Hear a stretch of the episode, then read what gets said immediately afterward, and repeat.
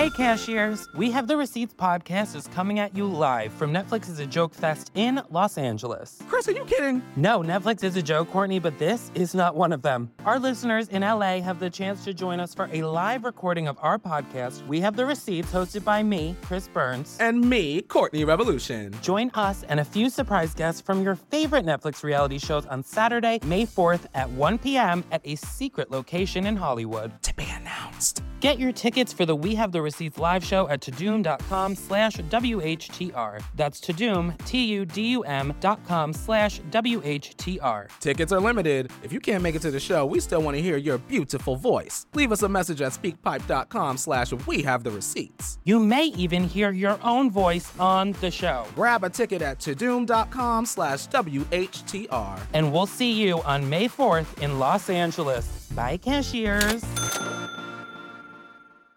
I'm Rebecca Lavoie, and this is You Can't Make This Up.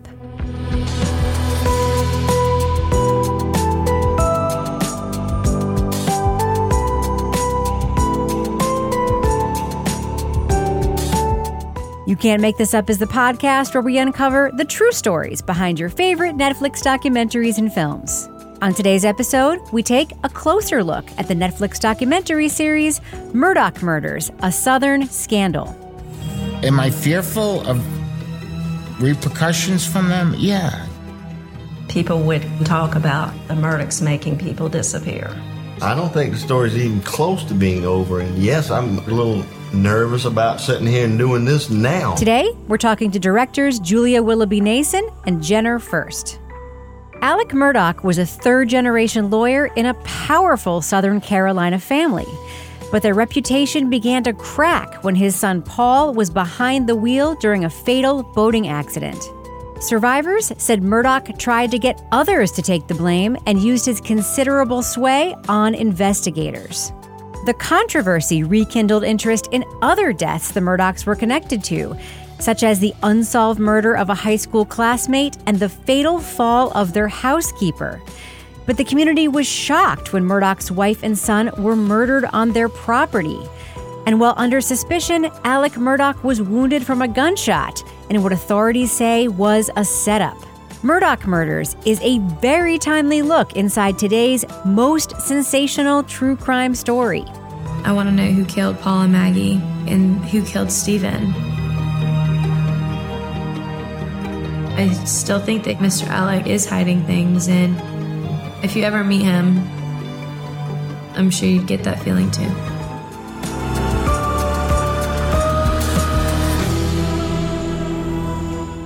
A note to listeners we recorded this interview before the conclusion of the Alec Murdaugh murder trial. And I'm joined by directors Julia Willoughby Nason and Jenner Furst. Welcome to You Can't Make This Up. Thank you so much for having us.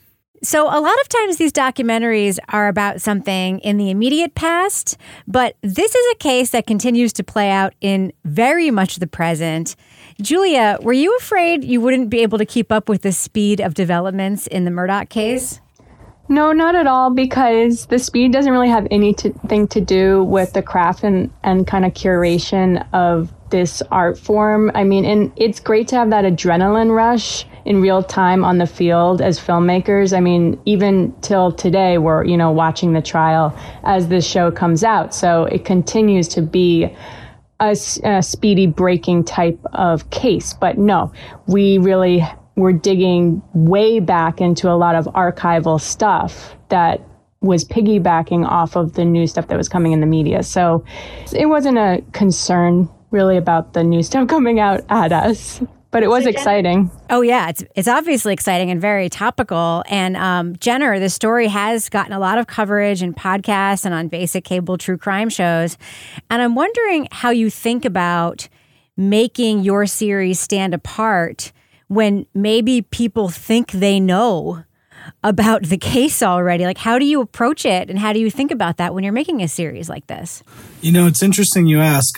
We found ourselves in this position a couple times before um, in the documentary we made about the Fire Festival and the documentary about LuLaRoe.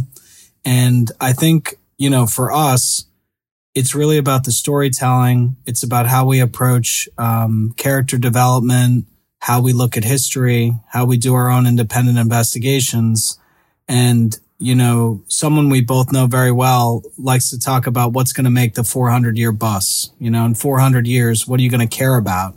And you're not going to care about a 24 hour news cycle story. You're going to care about the more timeless archetypal aspects of a narrative. And I think that we approach storytelling that way. And so, regardless of how the story is breaking, if you were going to chase that for 18 months or 12 months, it'd be nearly impossible to tell a story like this because we're not the news. You know, this is, this is a totally different, as Julia said, it's a totally different art form. So I think for us, the competition always makes for a bigger spectacle, but you know, we've been making films long enough that, you know, we trust our ability to find the story. And for us, it's all about access and our characters. And that's what we really lean into. So, speaking of that, I was really blown away by your sourcing in the series. Why do you think all of Mallory Beach's friends and their families agreed to talk with you?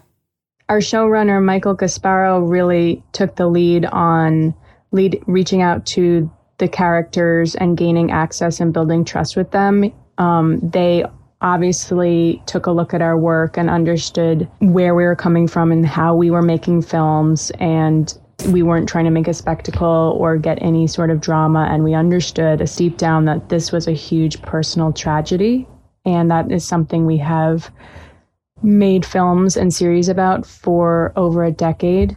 And i think that these characters who were on the boat and who had lost a friend and lost a daughter and loved one could see through um, all the media reach out to them and trust us as filmmakers to listen to them deeply and document their experience. I do want to ask Julia you about Alec Murdaugh, um, and we should mention, I think, for listeners who maybe have seen his name in headlines, it is pronounced Alec Murdaugh and not Alex Murdaugh, even though that's how it's spelled. What kind of figure, personally, you know, what kind of figure did he cut? We've listened to um, audio recordings and, you know, videos of him and talked to intimate sources of him. And just by the sound of his voice and the way he um, describes a story, he's very sweet and very innocent. And even though he's over six feet and was quite, you know, larger than he is now, you know, because I think he's lost some weight, he was, you know, kind of like this gentle giant type the life of the party. He was seemed like he of the brothers in his family kind of ran the show and was like very unassuming. So there are many aspects to this story, but instead of telling it chronologically, you begin with the 2019 boating accident involving Paul. Why is that your jumping off point for this story? I think what people need to understand is that had it not been for this tragic night that no one in the world would know this story. The, the Murdaugh family would have continued to do what they do. And had it not been for the love and the compassion and the sense of heartbreak in this community when Mallory Beach went missing, uh, and during the search for her, for, for her, and when this community witnessed the Murdaugh family do what they do and try to cover up the investigation and, you know, try to divert responsibility and try to take away the focus from their son, Paul Murdaugh, who was clearly driving the boat and who was grossly intoxicated, it became a breaking point. And that wasn't enough because even though it was a breaking point and everybody had a bad taste in their mouth and everybody felt like enough is enough and we can't let this family do this anymore, it took an attorney like Mark Tinsley who understood how the Murdaugh family worked. He had been in the same courtrooms with them. He had been on, you know, and in some instances, the same side of the bench as them, uh, had architected certain settlements with them, and he understood the tricks they play, and he understood what kind of, you know, games they were going to try to architect to get this, you know, to disappear. And there were other crimes from the past that were being exposed, like what happened to Gloria Satterfield and what happened to Stephen Smith. And you have this incredible pressure on this family now. And that pressure would have never existed and so on the night that Paul and Maggie get killed, we have to ask ourselves, how did this all come about? And so many people in this community and what is the backbone of our series, that if it wasn't for that tragic night and the loss of this amazing young woman and the outrage in the community, and if it wasn't for the families banding together and working with Mark Tinsley to get answers, it's possible that everything would have just gone the way it used to go.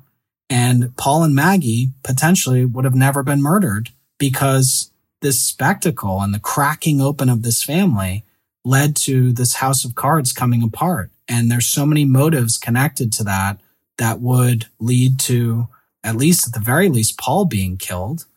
It all starts with that boat crash. It right. wasn't even the murder of Stephen Smith or the or the tragic death of Gloria Satterfield where there was a thousand questions what happened. It all started with Mallory Beach. So, Julia, seeing all these young adults talk about how intertwined their lives were from when they were little kids, you know, was really interesting because they really paint this very complicated picture of Paul. Um, they obviously all say that he was piloting the boat. That seems very clear. Can you talk a little bit about that picture they painted of him, that really complex picture of Paul that they talked about?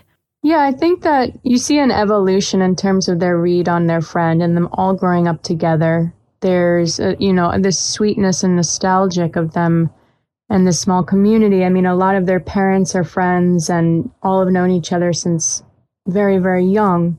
So i think they saw paul progressively change and really through it seemed like alcoholism became unmanageable and of destructive force and was not getting potentially the help that he needed the biggest thing I looked at is like his eyes. It was like he was looking through you, you know?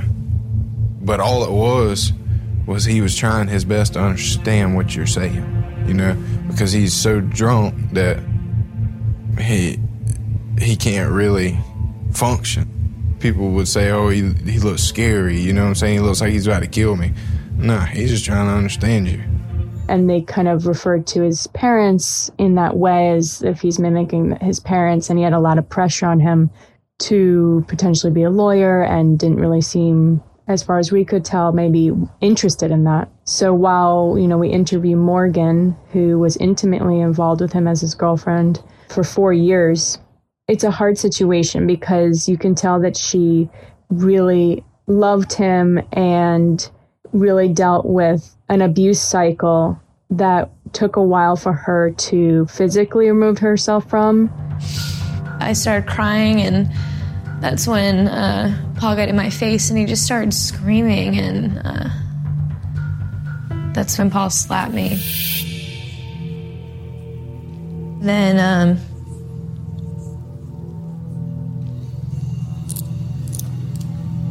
sorry. You know, you could tell by the way he did it that it wasn't the first time. It I mean, even seems like today really hard for her to speak about because of how layered and complicated that cycle is. Hmm. Do you think, uh, Julia, that his family enabled him? Because that's how it seemed to me. And it seemed like his friends were describing that uh, with the use of alcohol and with this fact that, like, every time he would do something really bad, nothing would happen. I could see people thinking that he's enabled, and it makes perfect sense because when he would get arrested for drunk driving or possession of any kind, he would get a slap on the wrist and he would have massive parties at Moselle with his friends there, lots of alcohol, drinking alcohol with his family you know, as what people describe to us. So yes, you could see that as enabling. You know, I as a filmmaker, I never want to just say like definitively. That's one side to the story that we know of. We interviewed his friend Anthony Cook. He didn't he was also more sympathetic, I think, to kind of a nuance of Paul and didn't really indict his parents as much as maybe other people did in terms of the enabling quality of things like that. Hmm. We just kind of took it in and put it on the screen and see how people feel about it. So, you have 911 audio and body cam footage of the response to the boating accident. And I'm curious, what did you get from this footage that you can't get from, you know, reading the accident reports, Jenner? Well, this is one of the most remarkable things is that you can actually see the cover up start to unfold that night. And many of these police officers and the sheriff's department, four different agencies responded. You had military police from Parris Island, you had the sheriff, you had the police department, you had EMTs, and you see a confusion. Bro, you fucking smiling like it's fucking funny. My fucking girlfriend gone, bro. Hope you rock fucking hell. He's just agitated.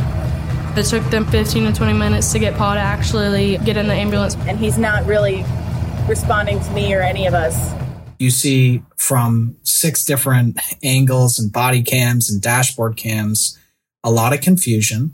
And you also see a pretty clear pathway to a suspect, but yet you don't see that suspect in front of a camera at any time. But somehow, suspiciously, Paul Murdaugh is never brought in front of a car. He's never appears in any of the footage, even though he's being identified as a suspect. And it just turns out that the agency that's given jurisdiction is, you know, an agency that investigates mostly boat offenses and boat crimes. And that agency had huge ties to the Murdaugh family. And so yeah. after an hour of confusion, this agency takes the lead and they're pretty much doing anything they can to not prove that Paul Murdaugh was driving, including investigating Connor Cook, who all of the people on the boat, other than Paul Murdaugh, who was blackout drunk at the time, not even given a breathalyzer on the scene.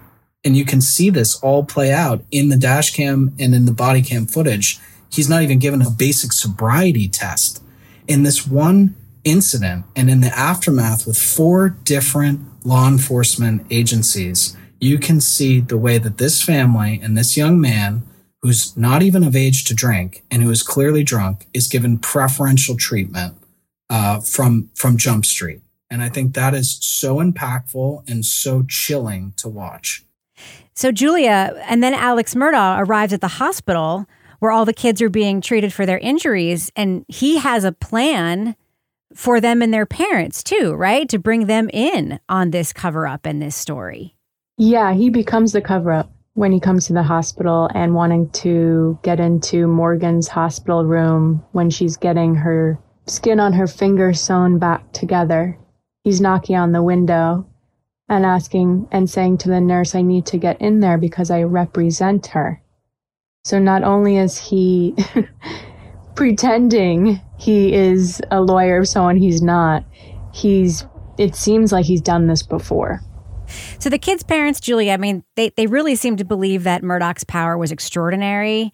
They were really careful dealing with him because, you know, one of them says at one point that they thought he could literally make people disappear. Do you think this is an overstatement of his influence and his power?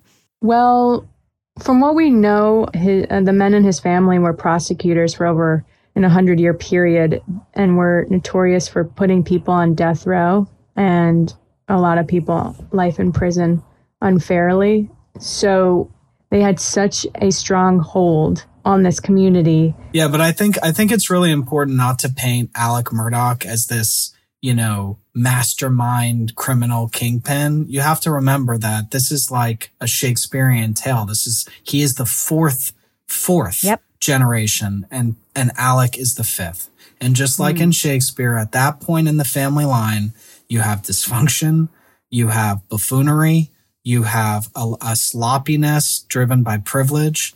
And he is not his grandfather. He's not even his father.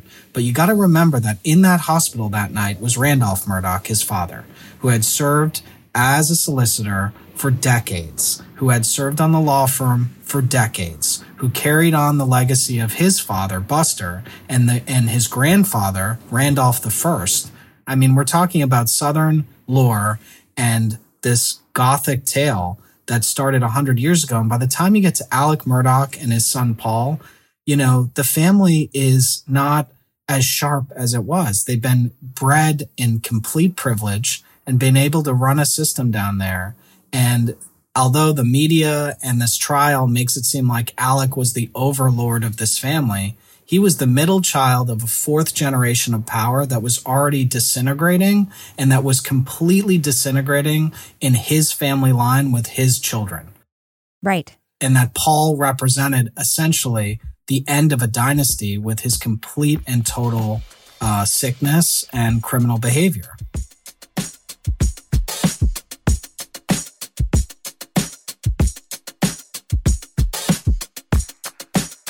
Well, the legal system treated Paul like most rich defendants. In this case, they sent him home, and that got a lot of press attention. Um, and then, of course, later, the attention on the Murdaughs renewed attention in a cold case involving the death of a high schooler named Stephen Smith. Julia, can you remind us what investigators knew at the time of Stephen Smith's death? Um, well, it's hard to tell what investigators knew at the time of Stephen Smith's death because it seems like they didn't really investigate. Huh. And there is a there's a story there to unpack. Yeah, they said it was like a hit and run. I haven't really got full like one clear story. Um, I can tell you this: he didn't get hit by no car. Well, recently I heard that these two, maybe three young men were in a vehicle.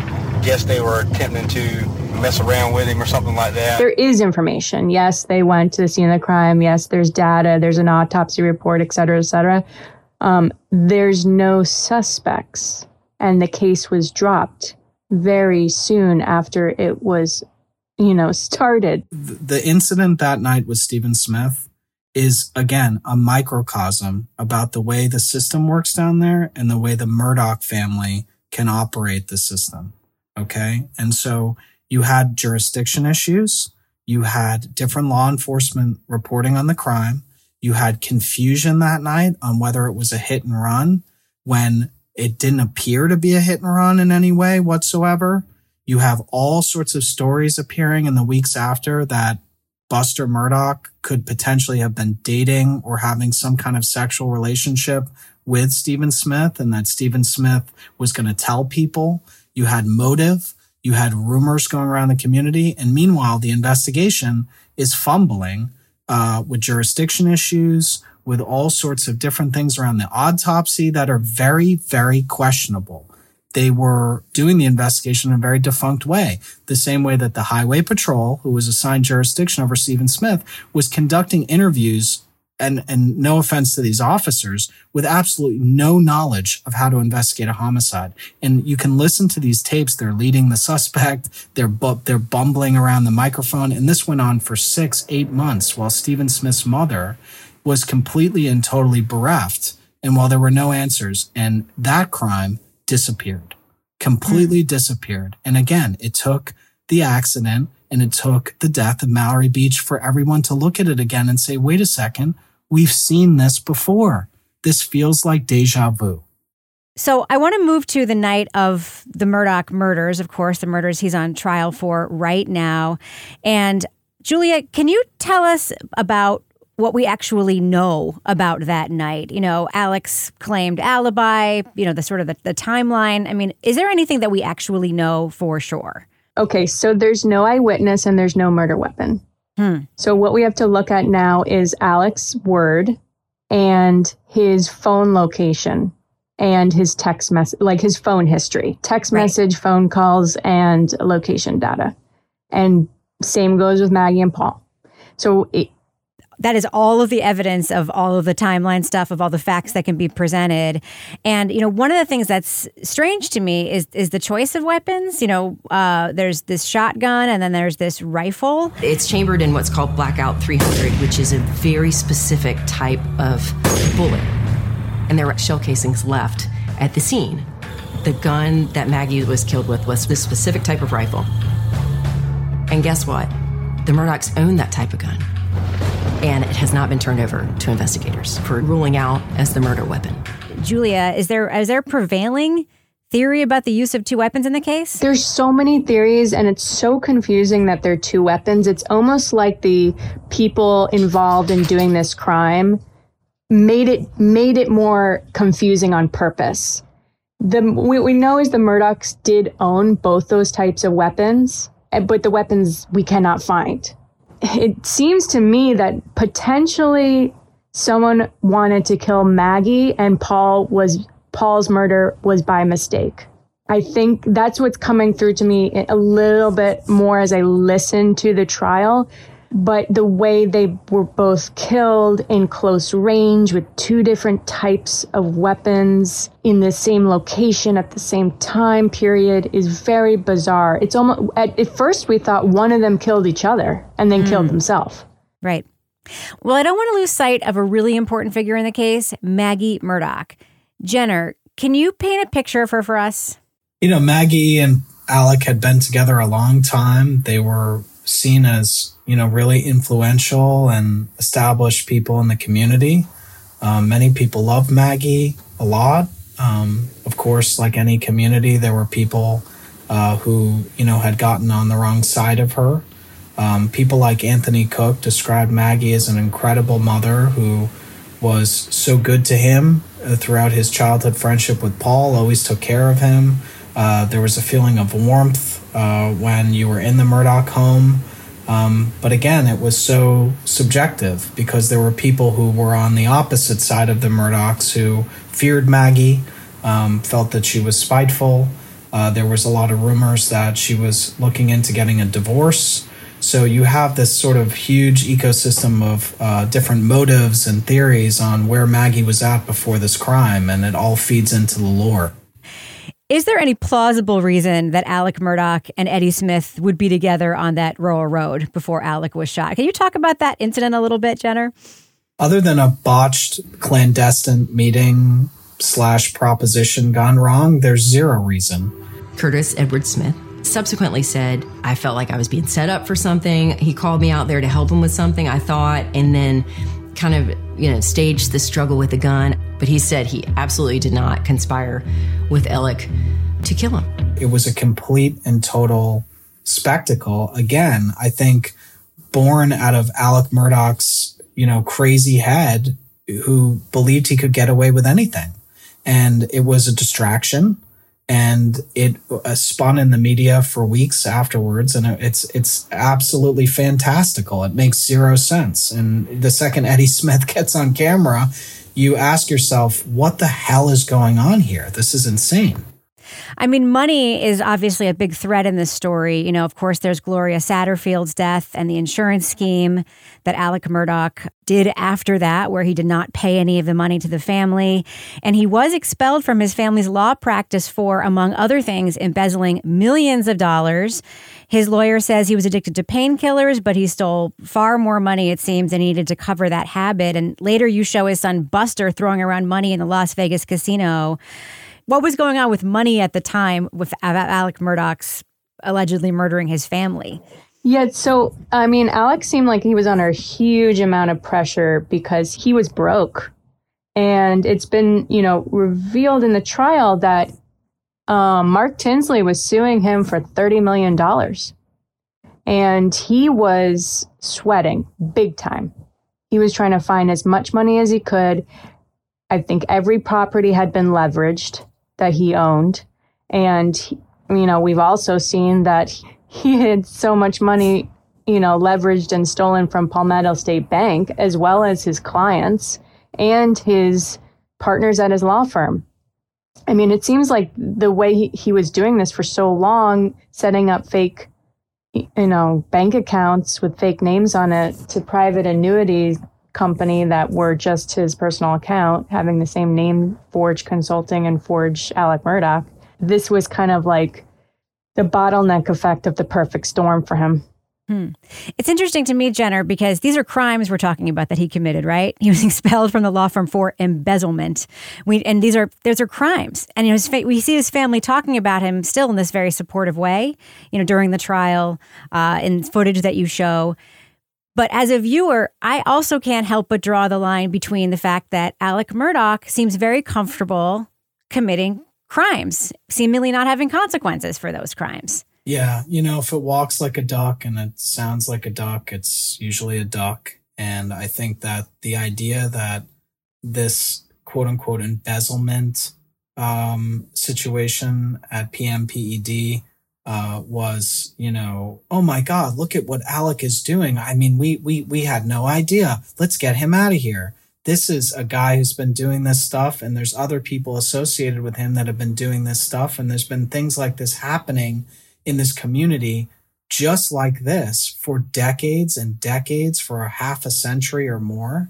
And to think that this embezzlement charge or even, um, you know, the way he was defrauding people originated with Alec and he didn't learn it somewhere and perfect it somewhere and have people witness him do it somewhere and look the other way and or get their palms greased is ludicrous.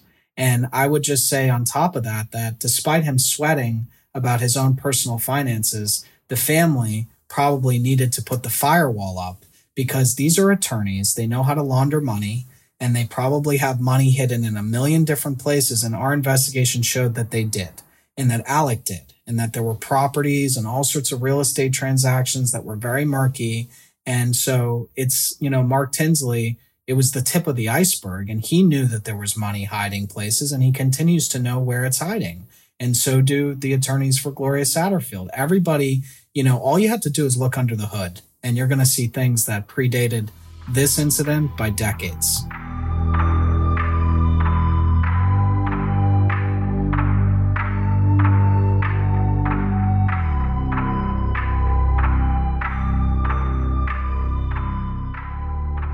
So you end the series on a jailhouse phone call.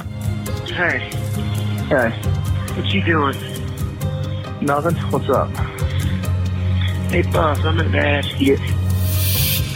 Did Netflix put something out about all this? Julia, what was your reaction when you heard Alec talk about your documentary? My reaction, I, I mean, I thought it was kind of funny. I mean, it's it's ironic that you know the, it's so ubiquitous this like documentary zeitgeist where criminals in jail can be talking about the work that you're making on the outside. Um, but I, I, to me, I thought it was it was funny, you know, like ironic. I think we always kind of are entertained by the sort of snake eating its own tail, you know, the sort of self reflexive quality of documentary, you know, showing the the process of a documentary, tipping our hat to the viewer that we are merely making a documentary and that it is just that. And that even, you know, the person, you know, who's the subject of it is referring to it as such. And I think that we've gotten to that point, as Julia said, that, you know, with Netflix and with the incredible proliferation of documentaries over the last 10 years and or longer, you know, the sort of golden era that a Netflix documentary is something of its of its own. It's it's got its own zeitgeist, and and we found ourselves really amused by that and wanted to lean into it, and it was the perfect ending. Well, The Murdaugh Murders, a Southern Scandal. It's a great series, whether you're following the Murdaugh trial or not. I really recommend that everyone watch it if you haven't. Julia and Jenner, thank you so much for talking to me about how you made it and all the stories inside of it. Thank you so much, Rebecca. Good to talk to you. Thanks, Rebecca. Really appreciate you having us on. That's it for this week's episode. Thanks so much again to Julia Willoughby Nason and Jenner Furst. For more of my takes, check out my other podcast, Crime Writers On. Each week on that show, we break down the latest in true crime documentaries, films, podcasts, and pop culture. If you like You Can't Make This Up, please rate and review the show and share it with your friends. You can find us on Apple Podcasts, Stitcher, Google Play, Spotify, or wherever you're listening right now. And make sure to follow the show to stay tuned for all new episodes. Our music is by Kelly Mack at Netflix Music Lab. You Can't Make This Up is a production of Netflix. I'm Rebecca Lavoie. Thanks so much for listening.